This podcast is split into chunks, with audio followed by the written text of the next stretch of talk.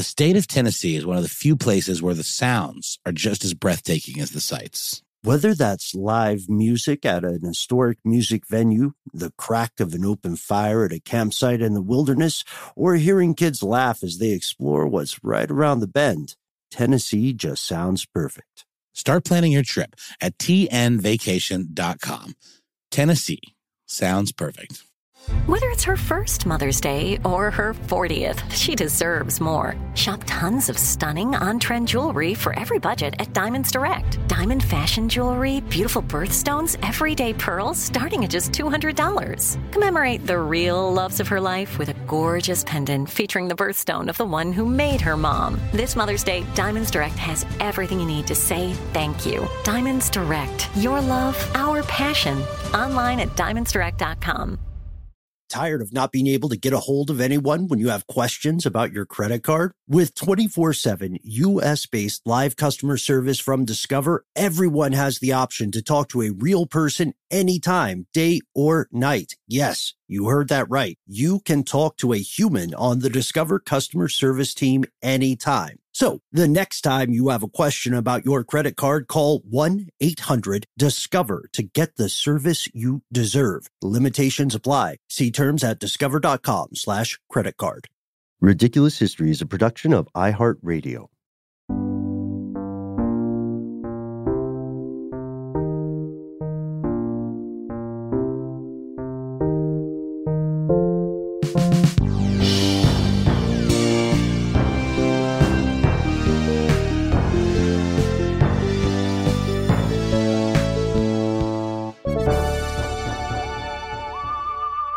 Welcome back to the show, Ridiculous Historians. Thank you, as always, so much for tuning in, or should I say, uh, cheerio. Uh, we hope this message finds you well. Uh, we hope that you are a uh, a fan of pranks and Italian food. I guess that's our segue. Anyway, I'm Ben. I'm Noel. And should we say perhaps, Ben, spaghetti-o? Hmm? As opposed to Cheerio. Cheerio, it's the spaghetti. Oh yeah, yeah, yeah. Of Oh, a Cheerio. good, Yeah. We were talking off mic. I have a bit of a of a philosophical issue with canned spaghetti, uh, and uh, and you you chimed in Ben and said that you quite enjoy some of it, and I I, I mentioned how does your metal uh, uh, phobia uh, conflict with that? And you're like, well, no, you you eat it out of a bowl. Maybe that's why you've, you've been doing it wrong. I think you're right, Ben. I think I need to re- revisit canned spaghetti, perhaps, but certainly not my, or I would think most people's preferred method of consuming uh, this Italian delicacy. Would you at least uh, meet me halfway in that statement? I think it's easy to make spaghetti from scratch. It's all about the sauce. For me, uh, I think we're specifically talking about the Chef Boyardee products. Uh, for me, it's just nostalgia for the ravioli in the can. Uh, but Mm. I, I think a lot of us, when we're making spaghetti, we prefer to make our own sauce. That's the secret there. Uh, but uh, our super producer, Casey Pegram, off air when we were talking about this uh, earlier before we recorded. Uh, we went down a little bit of a rabbit hole with the famous uh, Tim and Eric sketch, which is entirely just a guy who's very bad at scaring people, jumping out and yelling spaghetti. Spaghetti. I spooked you. Doesn't at some point he start kind of mangling the pronunciation and it becomes spooky? Spaghetti. A spooky. What's that? That's really the whole deal. He's just like he- he- he's just He's jump scares terrible. like yeah. that. And then Steven Spielberg makes a feature film about it. Right. And he has to have like hair surgery hair to plugs. get the. Yeah, yeah, yeah. and he's, he's like bleeding from his scalp at some point, yeah. right? And he's Yeah. doing all this like green screen work. It's it's great. I, I would love to hear the origin story. I'd love to hear Tim Heidecker tell us how how they managed to get that sketch from the idea stage to rolling. But uh, today we're talking about something that's also a little bit Tim and Eric. I think uh, maybe the best way to approach this is to first uh, ask you guys what you think of April Fool's Day. I'm I'm for it. Uh, I think a, a good natured prank is is absolutely uh, a thing of beauty. You know, as long as you're not doing like your mother died. Mm. You know, like oh my god, my mother she died. April Fools. Like that's not cool. That's not nice. But, you know, something like uh, a well produced BBC panorama uh, news report about spaghetti growing on trees in the Swiss Alps. Heck yeah. All for that. Sure, yeah, if it's absurd. I'm I'm personally uh I personally think April Fool's Day at least in the modern age of rampant misinformation can be a pretty mean-spirited thing. You know, a lot of pranks like there's a difference between a funny joke prank and then something like hurtful or mocking, you know. And I I was famously part of uh uh, a, a, prank that turned me against April Fool's Day on stuff you should know several years ago. Uh, so they, for the record, Josh asked me to do that, folks. So please stop sending me emails about it. It's been so long. But you're right. You're right. Well, this is this is interesting. There's a little bit of a War of the Worlds vibe. It turns out that on April 1st, 1957, the British Broadcasting Corporation, known most commonly as the BBC, rocked the world, rocked their viewership because they broadcasted a relatively short report on a current affairs like news program called Panorama about exactly what you described a spaghetti tree somewhere in the south of Switzerland. And I, I think we actually have. Wait, should we just play a little bit of that clip to give people a sense of it? I think that's the smart move. It isn't only in Britain that spring this year has taken everyone by surprise. Here, in the Ticino, on the borders of Switzerland and Italy, the slopes overlooking Lake Lugano have already burst into flower, at least a fortnight earlier than usual. But what, you may ask, has the early and welcome arrival of bees and blossom to do with food? Well, it's simply that the past winter, one of the mildest in living memory, has had its effect in other ways as well. Most important of all, it's resulted in an exceptionally heavy spaghetti crop. The last two weeks of March are an anxious time for the spaghetti farmer. There's always the chance of a late frost, which, while not entirely ruining the crop, generally impairs the flavor and makes it difficult for him to obtain top prices in world markets. But now these dangers are over, and the spaghetti harvest goes forward. Okay, so let's let's pause there for a second. Uh, that's a that's an iconic BBC VO, right? That narrator is someone who would have been really familiar to the audience at the time. And how does the BBC instill confidence in its listeners and viewers, if not through authoritative voiceover? You know, you gotta believe the words that are coming out of those speakers, and and this was no exception. And this would absolutely have been one of the most well-regarded voices or presenters, I guess you could say, in British broadcasting history. A man with a powerfully British name, Richard Dimbleby. Yeah, yeah, he narrates uh, as you can hear in the clip we we just played a piece of. He he narrates this story of this family from Ticino in Switzerland, and you can see video of this as well. Uh, it isn't uh, audio visual broadcast, so you'll see members of this family taking spaghetti off of a tree mm-hmm. and, and laying it out to dry in the sun. Uh, some people were angry about this because they were like, look, this is supposed to be a presentation of facts, not farce and fancy. And then other people, you know, wrote in to see where they could find their own spaghetti foliage, their own uh, spaghetti bush or tree. Uh, this is, according to the BBC itself, believed to be one of the first times in history that television was used to uh, make an April Fool's Day prank. That's right, and just you know, since this is uh, obviously a, a, not a televisual podcast, uh, if you were watching this clip that we're playing, you'll see buzzing bees pollinating the flowers and the trees, and and uh, these sylvan kind of meadows, and very quaint uh, villagery type, you know, uh, harvesters pulling their spaghetti crop from from the trees, like you said, Ben. Very idyllic kind of stuff, uh, and also obviously accompanied by a very idyllic score. So part of today's episode is about sort of like the the nature of of hoaxes of April Fool's Day pranks and w- the reaction that they can elicit.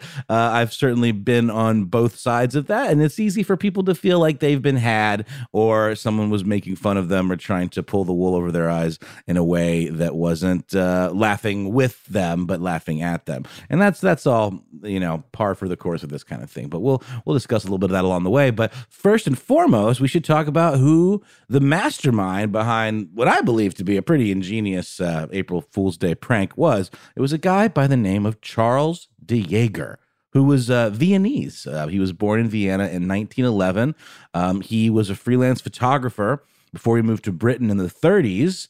Um, and that's where he got a job working in a film unit of uh, General Charles de Gaulle's Free French Forces. Uh, so, yeah, very uh, on the ground, running and gunning type work. And then in 1943, he joined the Beeb. And throughout his long career, De Jaeger had this. Uh, he was very well known for being an inveterate jokester, prankster, and early in his career with the BBC, he even tried to mess with the Pope a little bit. Uh, he was supposed to interview His Holiness the Pope in the Vatican, which is a great gig if you can get it. Scheduling was difficult. Turns out the Pope is is uh, you know kind of a busy dude often.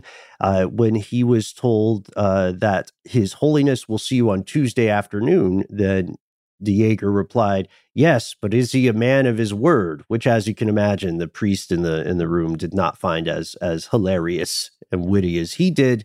He had a couple of other pranks that he was um, kind of well known for, but th- these were smaller things. These are kind of like internal funny jokes with his colleagues, but his idea for a spaghetti harvest hoax it turns out uh, was a it was a lifelong dream. Mm-hmm. he had had this on his mind since he was a kid because once upon a time when he was very young one of his teachers would often say to their class boys you're so stupid. You'd believe me if i told you that spaghetti grows on trees. Okay first of all abusive uh, this is not how you engender uh, intellectual growth and, and positivity and, and self love in, in budding young students. But I guess as we know, the if you, think of like you know like Pink Floyd's The Wall, for example, uh, British schools were not necessarily about positive vibes.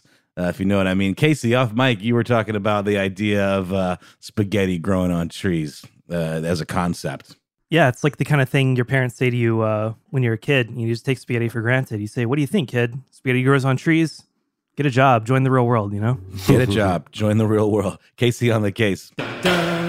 That's the uh, that's that's the interesting part too, because we'll get into this a little bit later. But I, I want to be very careful. I, I always make a big point of this. I want to be very careful to note that the audience of the BBC, they're by no means unintelligent, right? It's we just have to remember uh, spaghetti wasn't eh, pasta in general wasn't super common until fairly recently in in the majority of the UK culture, right? That's right. Well, and you know, we we know the idea if you've watched any amount of uh, British comedy or or you know British read British fiction, um, you know that tinned foods were very popular uh, before fresh foods kind of were. So they would have seen things like uh, canned SpaghettiOs. In fact, uh, I was going to say early on, but I'm glad to save it till now. Um, if, if, you watch, I think the Mighty Boosh, but you hear it a lot in different British shows. They don't call them spaghetti O's over there. They call them spaghetti hoops. Hmm. Spaghetti hoops. Mm-hmm and you know the H has kind of become silent, so it becomes spaghetti oops. Um, but yeah, so that's the thing that they would have seen more of and I want to um, just you know backtrack ever so slightly and kind of make my case for why I find those to be disgusting. It's sure. because of the sheer amount of sauce. Like mm. I like a sp- like you know if we could share our spaghetti recipes, but I like you know to make my sauce where it coats the spaghetti and it's sort of got a thickness to it and like an umami and like has like chunky vegetables and meat and good stuff in there, but it's not swimming in this watery blood red kind of ooze. That's that's that's okay. I'm sorry if I've ruined canned spaghetti for anyone but that's my two cents on that issue. I don't think you've ruined it. I think you've got a personal preference. It's one that people might agree with. And that, you know, of course, if you look at the sales of Chef Boyardee, millions of people disagree with. They probably right. they clearly right. love it. Uh, but I, I I unfortunately cannot disclose my top secret uh, spaghetti and pasta sauce recipes on air. But if you really want to know, folks, uh, just hit me up on the internet and Oh, I wow. can I can share some tips. I do have a secret ingredient that might surprise you, Ben. Thai fish sauce. Just a dash. Yeah, I use it. I have I've got a fish sauce house. Yeah, Yeah, Yeah, yeah, just man. A, just just a dash. It gives it a, like a certain umami, and you don't. It doesn't taste fishy. It just gives it kind of a savory, little extra something that people can't always put their finger on. it gives it some depth as a Absolutely. as a salt Mhm. replacement. So, uh, some people can become obsessed with the perfect pasta sauce, and this would have been somewhat familiar to De Jaeger, at least the idea of obsession, because he was obsessed. He was like, let's tell people spaghetti grows on trees, let's make it a thing. And just like uh, I have always been pitching crazy ideas to various bosses uh, here at How Stuff Works or iHeart, he was always pitching this idea. So picture him in the writer's room, in the brainstorming room, at the news desk, and someone saying, okay, um, let's see, we've got some pieces we should do on the Cold War, on East and West Germany. Uh, what else? What else is in the news? We want some like human interest stuff. And then uh, raises his hand and they go, something that's real and not spaghetti on trees. And he just like, ah, damn it, next time it so he did this for years. It wasn't until 1957 he was currently working as a cameraman for Panorama that he was able to mm, find some like-minded folks who thought this would be funny. Why is this a big deal? Because Panorama was a big deal. At the time, 10 million people watched this show. Well, and it's still around to this day. If not to this day, uh, since very recently, there is a fabulous panorama documentary on Church of Scientology. Uh, they've covered everything from you know sending uh, reporters into North Korea. Um, it's really been like a, a heralded show with a really cool, rich and and deep history. Um, I believe it only had begun maybe less than 10 years before this. I think it was in like 45 or maybe even closer to, to 50 when Panorama actually debuted. But yeah, De Jaeger uh, got a job as a cameraman on Panorama, and um, he had been pitching this spaghetti, you know, tree story to anyone that would hear him in in jobs that he had occupied. He seemed like a real character. I, I want to find out more about this guy. But finally, it, he he he pitched it to a supervisor that was all about it, and this would have been the very first time that, again, being a relatively new show um, and already well respected, that uh, that Panorama would have ventured into the sort of satirical waters here. Um, and we know that the Brits are, are famous for their satire. Beautiful, beautiful sense of humor, comedy, Monty Python. Uh, if you've ever seen the show Look Around You, that's sort of exactly what this kind of reminds me of. Look Around You is sort of meant to look like a kind of stodgy British news show about sort of dull things like they have a whole episode called maths and it's about like math and mathematics but it's all fake information and completely uh ludicrous but presented as though it were real. Um highly recommend that show and it's done in like a, a 60s kind of bbc style with moog synthesizer sounds and you know expert scientists tapping their pencils on things. It's just a wonderful show. But this would have been kind of a prototype for that. Um and they really pulled it off as we've heard in the clip. They really were trying to sell it like one of these classic news packages from the era Tired of not being able to get a hold of anyone when you have questions about your credit card? With 24 7 US based live customer service from Discover, everyone has the option to talk to a real person anytime, day or night. Yes, you heard that right. You can talk to a human on the Discover customer service team anytime. So the next time you have a question about your credit card, call 1 800 Discover to get the service you deserve. Limitations apply. See terms at discover.com slash credit card. Focus Features presents Back to Black. I want people to hear my voice and just forget their troubles. Experience the music and her story Know this. I ain't no Spice Girl. like never before That's my daughter. That's my Amy. On the big screen. I want to be remembered for just being me. Amy Winehouse, Back to Black, directed by Sam Taylor Johnson. Rated R, under 17, not a minute without parent. Only in theaters May 17th. Are you tired of your scented cleaning products smelling and cleaning like meh? Then it's time for an upgrade with the power of Clorox Scentiva. With an uplifting scent that smells like coconut, Clorox Scentiva gives you powerful clean like Clorox, but a feeling like ah, being transported to a tropical island retreat. Imagine putting your phone on Do Not Disturb, tuning out all the constant, just the feeling of warm sand in between your toes and a fruity drink in your hand. The ones with the little umbrella. Refresh your home to feel like an all inclusive vacation by getting Clorox Scentiva. Also available in grapefruit and lavender scents at a nearby retail store.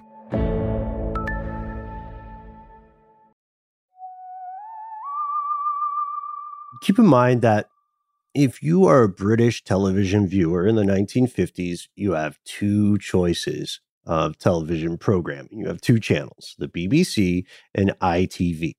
So, Panorama is the biggest news program on the BBC. As I said earlier, it has viewership of 10 million. Uh, it was on weekly every Monday night at 8 p.m. And since 1955, about two years before this prank occurs, it had been hosted by that iconic Richard Dimbleby. He was one of the most well known, revered public figures in the country. If he said it, people figured it must be true. Uh, so someone once said, one of his coworkers once said of Dimbleby, as quoted in hoaxes.org, that he had enough gravitas to float an aircraft carrier. And this is important because if it had been some other narrator, a lot of people probably wouldn't have taken this as gospel. But because he was the guy saying it, people thought uh, it had to be true, even if it sounded really, really strange. Now, as I said earlier, he had been pitching this idea for a long, long time it wasn't until 1957 that he was able to convince other people to go along with it. He couldn't do this himself as just the cameraman. So the writer David Wheeler loved the idea because, you know, as you know, a lot of these narrators and news programs don't do their own research or writing. So Wheeler was the writer of the program. He loved it. And then they went to the editor, a guy named Michael Peacock, and they said, let's make this weird thing happen. Peacock, of course, is is uh, he likes his coworkers, obviously, uh, and who doesn't like a good joke, but they really have to sell it to him. And De Jaeger stresses, De Jaeger talks turkey. He talks the financial end, which is always, uh, I can assure you, always a great way to start selling stuff in a corporate gig.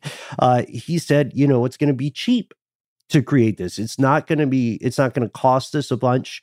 I'm already gonna be in Switzerland so we'll I'll just do that while I'm there. You don't have to pay me extra. We don't have to pay anybody extra to do this. We can just also do it along with the real news we were already planning on reporting.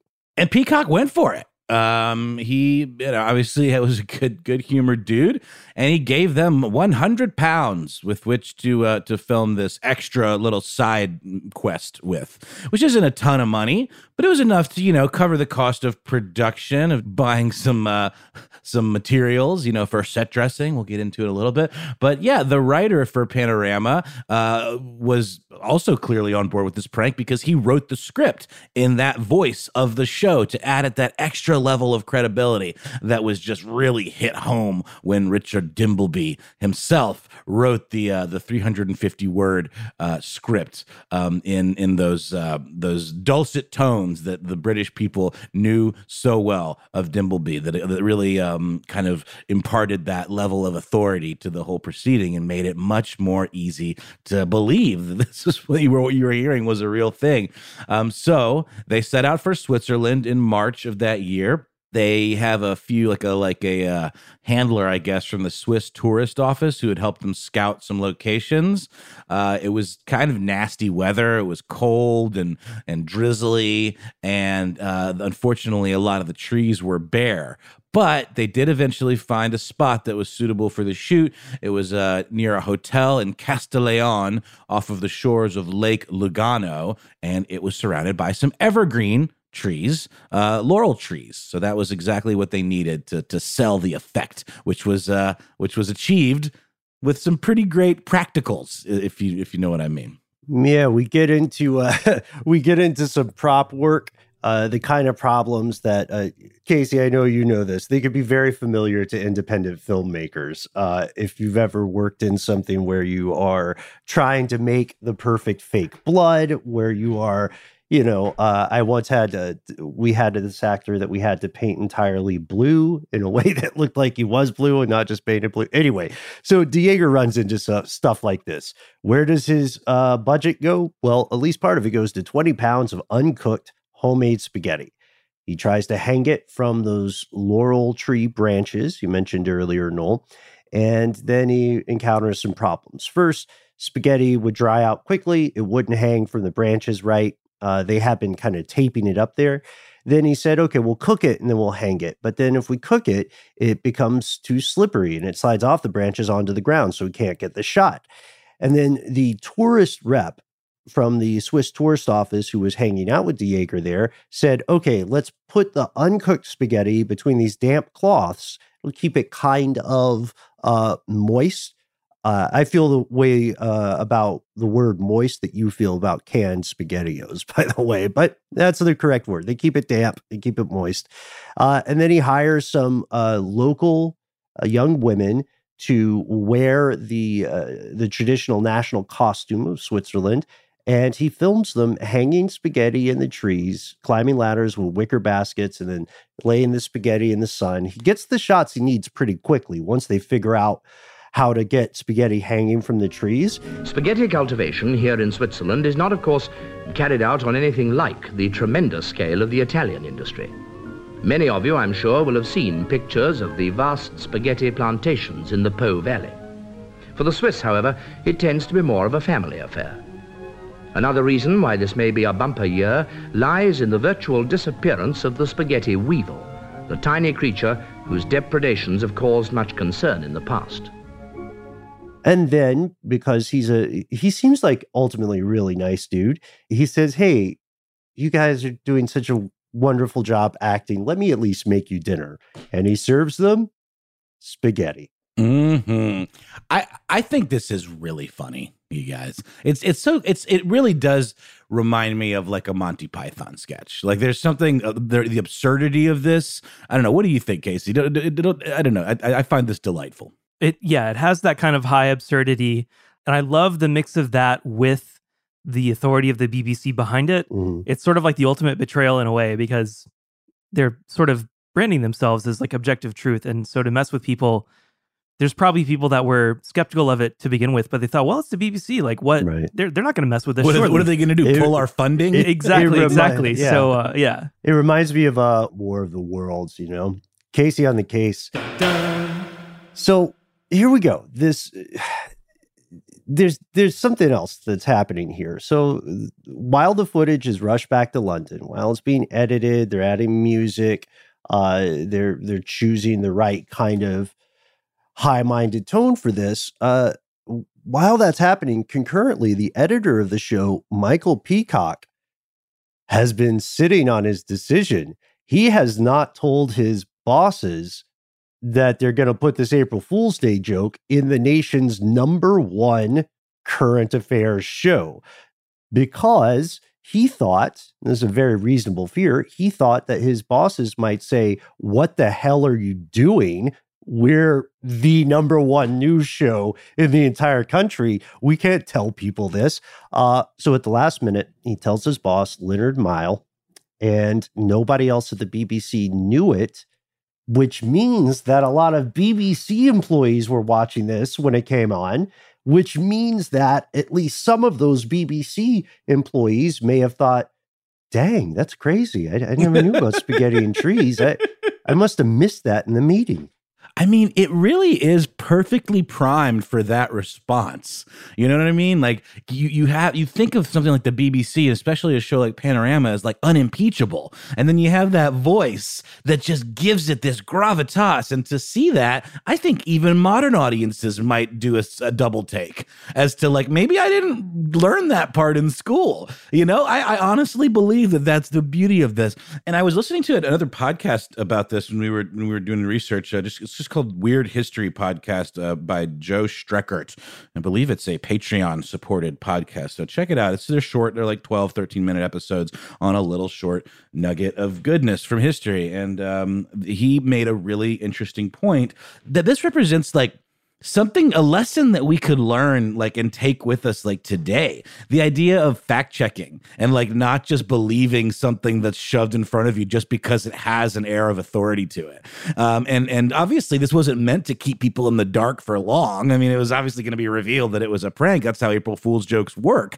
And maybe you feel a little hurt momentarily of oh they got me. But then if you really take a little step back and have a little self-awareness maybe it taught you a lesson on how you should always think about things beyond what's presented to you. So I think that's part of what makes April Fools interesting, at least in an intelligent prank like this. Yeah, I mean it's it's totally it's played completely straight. After picking, the spaghetti is laid out to dry in the warm alpine sun. Many people are often puzzled by the fact that spaghetti is produced at such uniform length. But this is the result of many years of patient endeavor by plant breeders who've succeeded in producing the perfect spaghetti. Just to give you context here, the lineup for the show that day, uh, which I again I, I love this uh, this article from hoaxes.org, but there's a great article about the from the Guardian about this as well.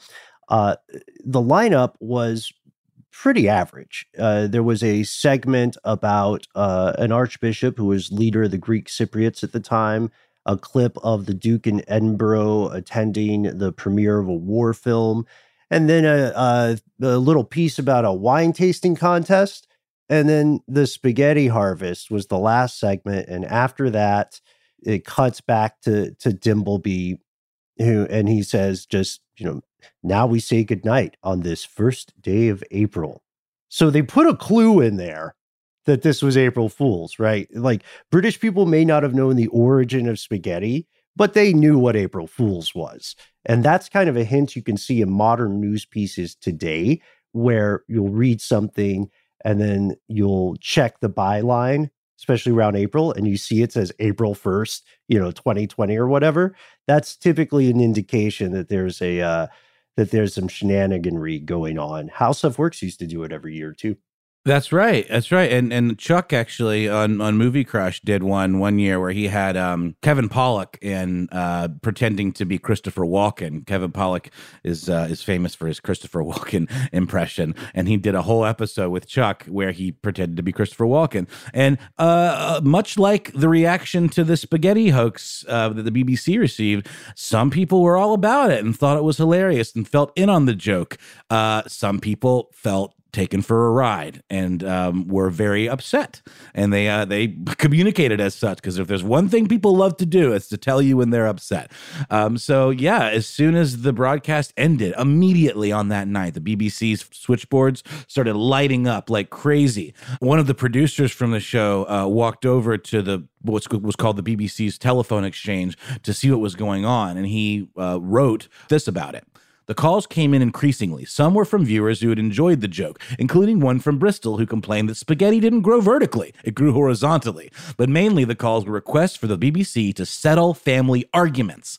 The husband knew it must be true that spaghetti grew on a bush because Richard Dimbleby had said it must be true, and the wife knew it was made with flour and water, but neither could convince the other. I love that because the women had made it, or they or they knew at least enough about the you know the process of making spaghetti that whereas a husband would have been a total numbskull about stuff like that. And now the harvest is marked by a traditional meal. Toasts to the new crop are drunk in these boccalinos. And then the waiters enter bearing the ceremonial dish. And it is, of course, spaghetti. Picked earlier in the day, dried in the sun, and so brought fresh from garden to table at the very peak of condition. For those who love this dish, there's nothing like real homegrown spaghetti.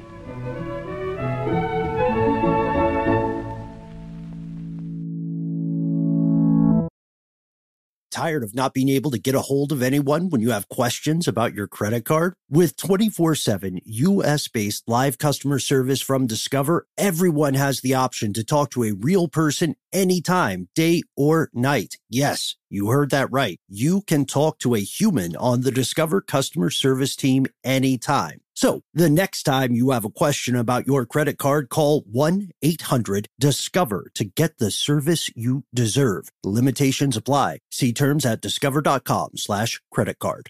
Me. Focus Features presents Back to Black. I want people to hear my voice and just forget their troubles. Experience the music and her story. Know this. I ain't no Spice Girl. Like never before. That's my daughter. That's my Amy. On the big screen. I want to be remembered for just being me. Amy Winehouse, Back to Black, directed by Sam Taylor Johnson. Rated R, under 17, not a minute without parent. Only in theaters May 17th. Are you tired of your scented cleaning products smelling and cleaning like meh? Then it's time for an upgrade with the power of Clorox Scentiva. With an uplifting scent that smells like coconut, Clorox Scentiva gives you powerful clean like Clorox, but a feeling like being transported to a tropical island retreat. Imagine putting your phone on Do Not Disturb, tuning out all the constant, just the feeling of warm sand in between your toes and a fruity drink in your hand. The ones with the little umbrella. Refresh your home to feel like an all inclusive vacation by getting Clorox Scentiva. Also available in grapefruit and lavender scents at a nearby retail store.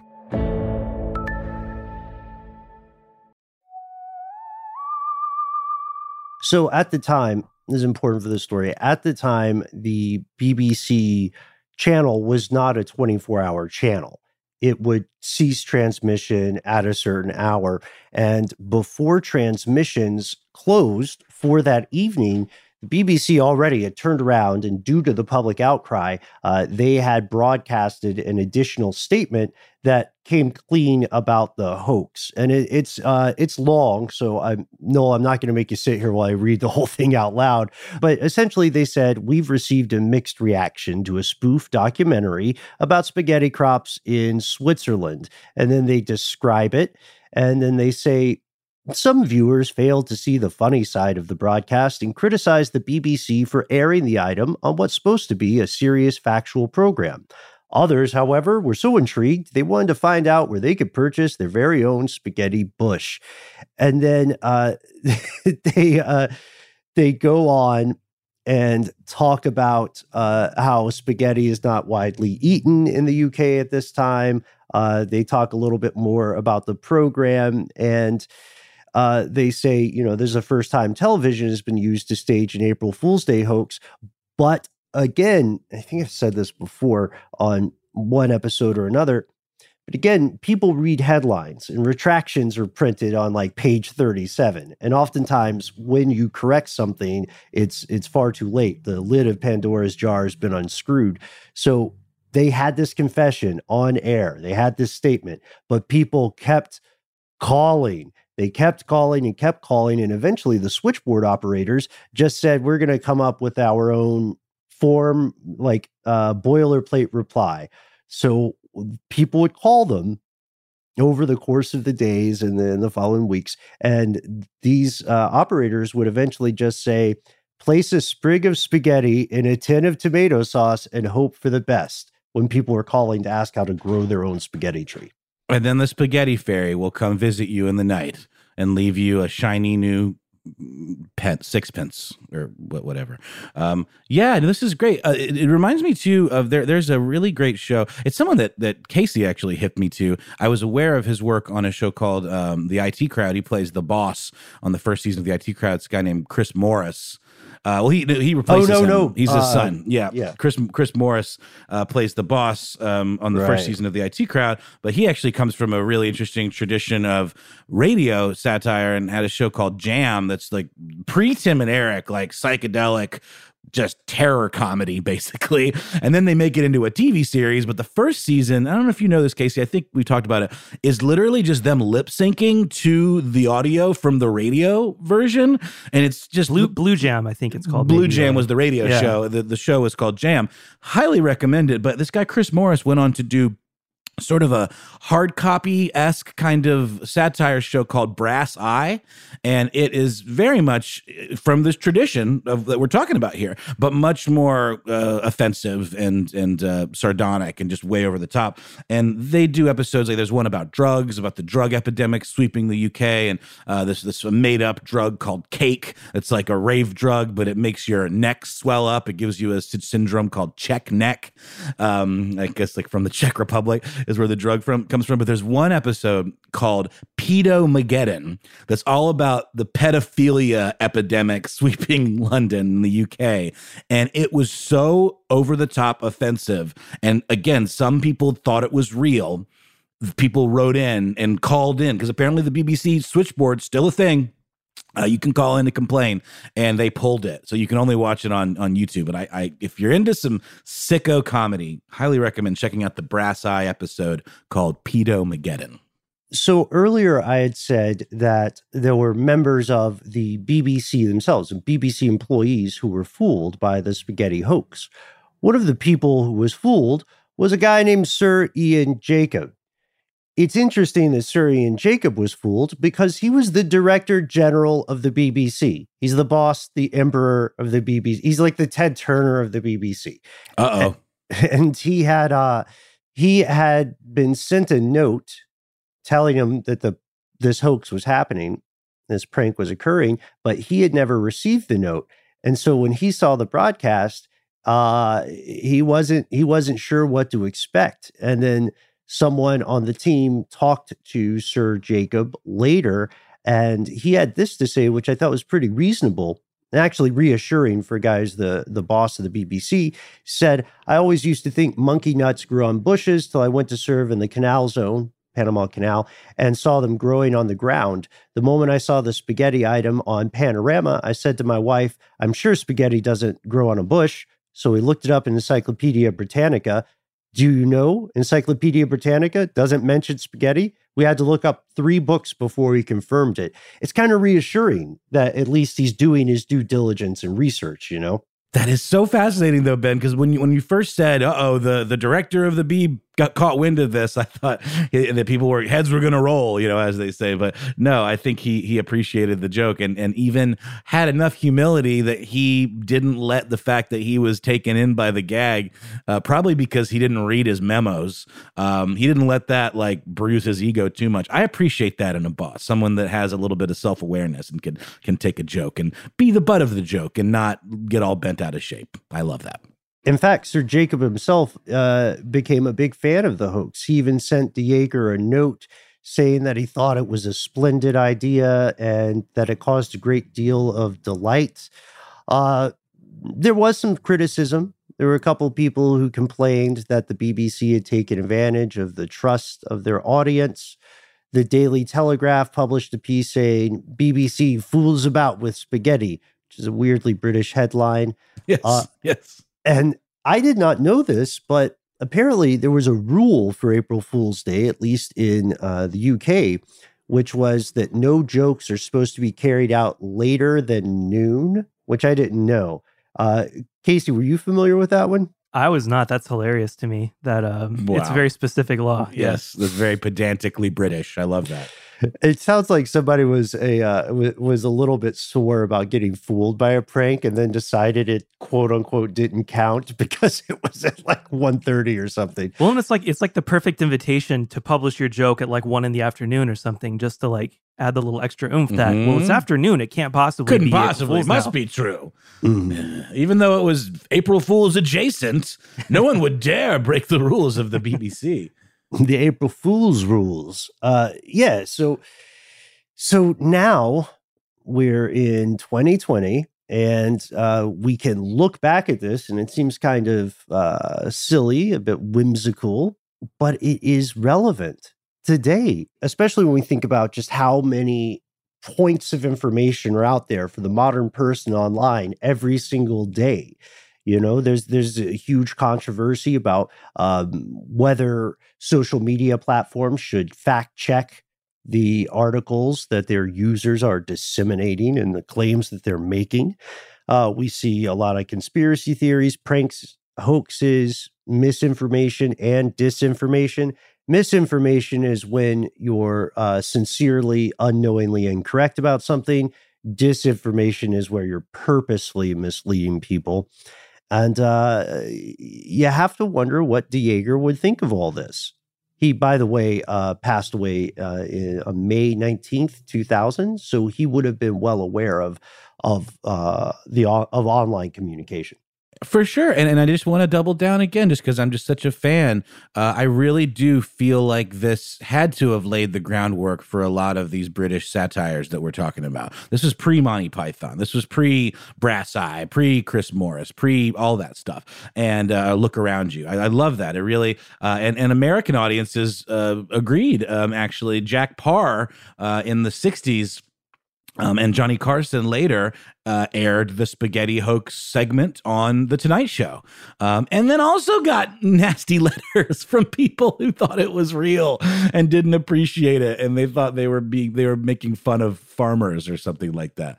And Carson, apparently, a week or so after playing the segment, um, had to make a retraction of some sort on, on the show where he held up a box of spaghetti and read off the ingredients to prove that spaghetti was, in fact, made and quote not born, which I love. And so Panorama retired from the April Fool's Day game. They just did the one to international acclaim and criticism, and they never did a sequel, but it became kind of an in joke in the world of television. You can see reports uh, that are all kind of uh, paying tribute or homage to this the Australian spaghetti crop the Dimbleby Pickle Farm, which is the same thing as spaghetti on trees, but it's pickles on trees.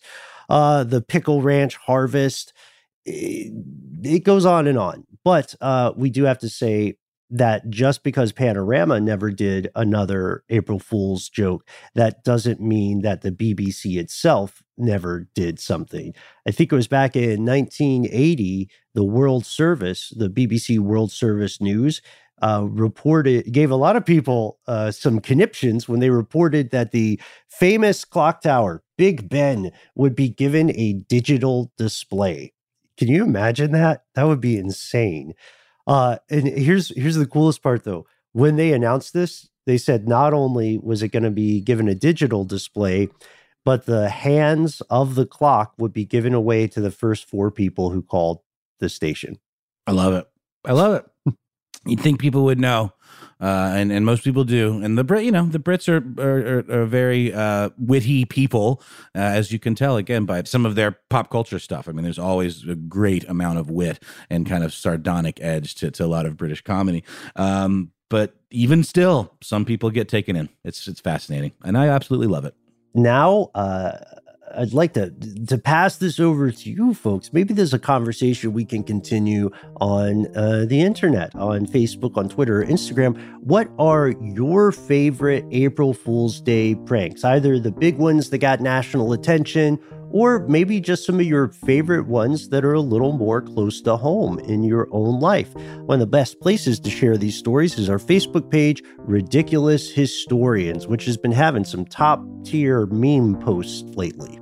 Ah, the memery uh, abounds for sure. All you got to do is go to facebook.com and search for ridiculous historians and just like name me or Casey or or Ben or whomever, anyone associated with the show, any little ref from the show, just to let. See, sometimes we have people who are honest and say, "I don't know anything about the show, but this seems like a fun group." I'm I, I'll even let those people in. Sometimes it's not it's not about being exclusive. It's just we want to make sure you're not like some kind of Russian bot. You can also find us on the social media as individuals. That's right. You can find me on Twitter at Ben Bowlin HSW, where I uh, am currently reveling in my fascination with corvids. You can also find me on Instagram, where I have any number of misadventures as at Ben Bowlin. That's corvids, not covids, right? Yeah, corvid is a group name for things like crows and magpies and so on. I kid, Ben. I know about your obsession with these little rascals, uh, was just funny considering that you're um, anti metal and these guys love shiny objects. Isn't that a thing? Sure, not just metal. Corvids are uh, very well known for forming bonds and friendships with humans. And so they try to maybe uh, pay for food and favors by giving humans what they see as human things. So that could be like a button or a coin or I, I don't know, a, a shoestring. They just find stuff and they're like, that looks like human stuff. That's currency for them. I love the idea of you perhaps commanding sort of like a, a crew of, of, of corvids that can bring you things and assist you in your in your day to day. Sort of like uh, Cinderella gets uh, her dress made by the the woodland creatures. That's very kind of you. Yeah, I got very close at our old office to befriending uh, some crows who lived in the parking lot of a mall. And heck, while you're online, why don't you tell us a little bit more about any of your interactions with Corvids? I personally would love to hear them. Noel, people can find you online as well, right? They can. There's zero Corvid activity on my social media feed at How Now Noel Brown on Instagram, as many of you know and and rag me about pretty regularly on the internet. I am uh, I am a bit uh, afeared of birds, Corvids in particular. But Ben, you're bringing me around. I love this friendship aspect of these creatures. That's that's fascinating and very humanizing. Um, huge thanks to super producer Casey Pegram, Alex Williams, who composed our theme, Christopher Hasiotis here in spirit. Big, big thanks, of course, to our peer podcaster, Eves Jeffcoat. She's got some great stuff on the way. Stay tuned for her. And, of course, thanks to our own walking April Fool's prank, Jonathan Strickland, aka The Quister. Uh, I think that's all for us today. We've never done an April Fool's uh, prank episode on Ridiculous History, have we? Let's just hope everybody forgets by April next year. I'm down. We'll see you next time, folks.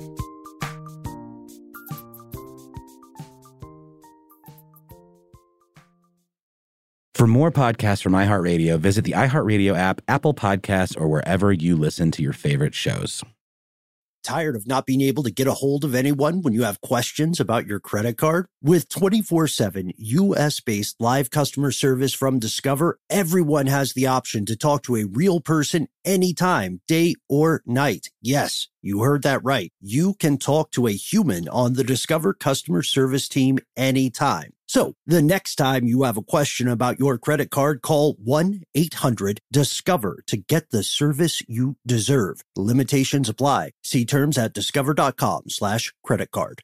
This episode of Ridiculous History is brought to you by Avalon Waterways. Ben, are you in major need of a vacation right now? Noel, you're a mind reader. I am, and uh, aren't we all? We are. While cruising remains popular, there's something big happening in the industry, and that is, my friend, smaller ships. True story. The intimate ships of Avalon Waterways can go where the big ships can only dream through winding passageways of rolling vineyards and castled hills into the heart of timeless cities and storybook villages. That sounds like a delight. See how Avalon's smaller ships promise greater discoveries, fewer people, and more of everything. Limited time special offers await at avalonwaterways.com. Top Thrill 2 is like no other course. Two 420 foot vertical speedways, three launches. All right, let's talk strategy. Copy that, driver. Go for maximum acceleration off the start. Roger that. You've got a short straightaway to push from 0 to 74 on the first vertical speedway. And what about the rollback? Rollback will set you up for an explosive reverse climb 420 feet in the sky so you reach 0 G's in total weightlessness. 420 feet of straight up speed. Let's get it. Top Thrill 2, the world's tallest and fastest triple launch strata coaster. Get your tickets at cedarpoint.com.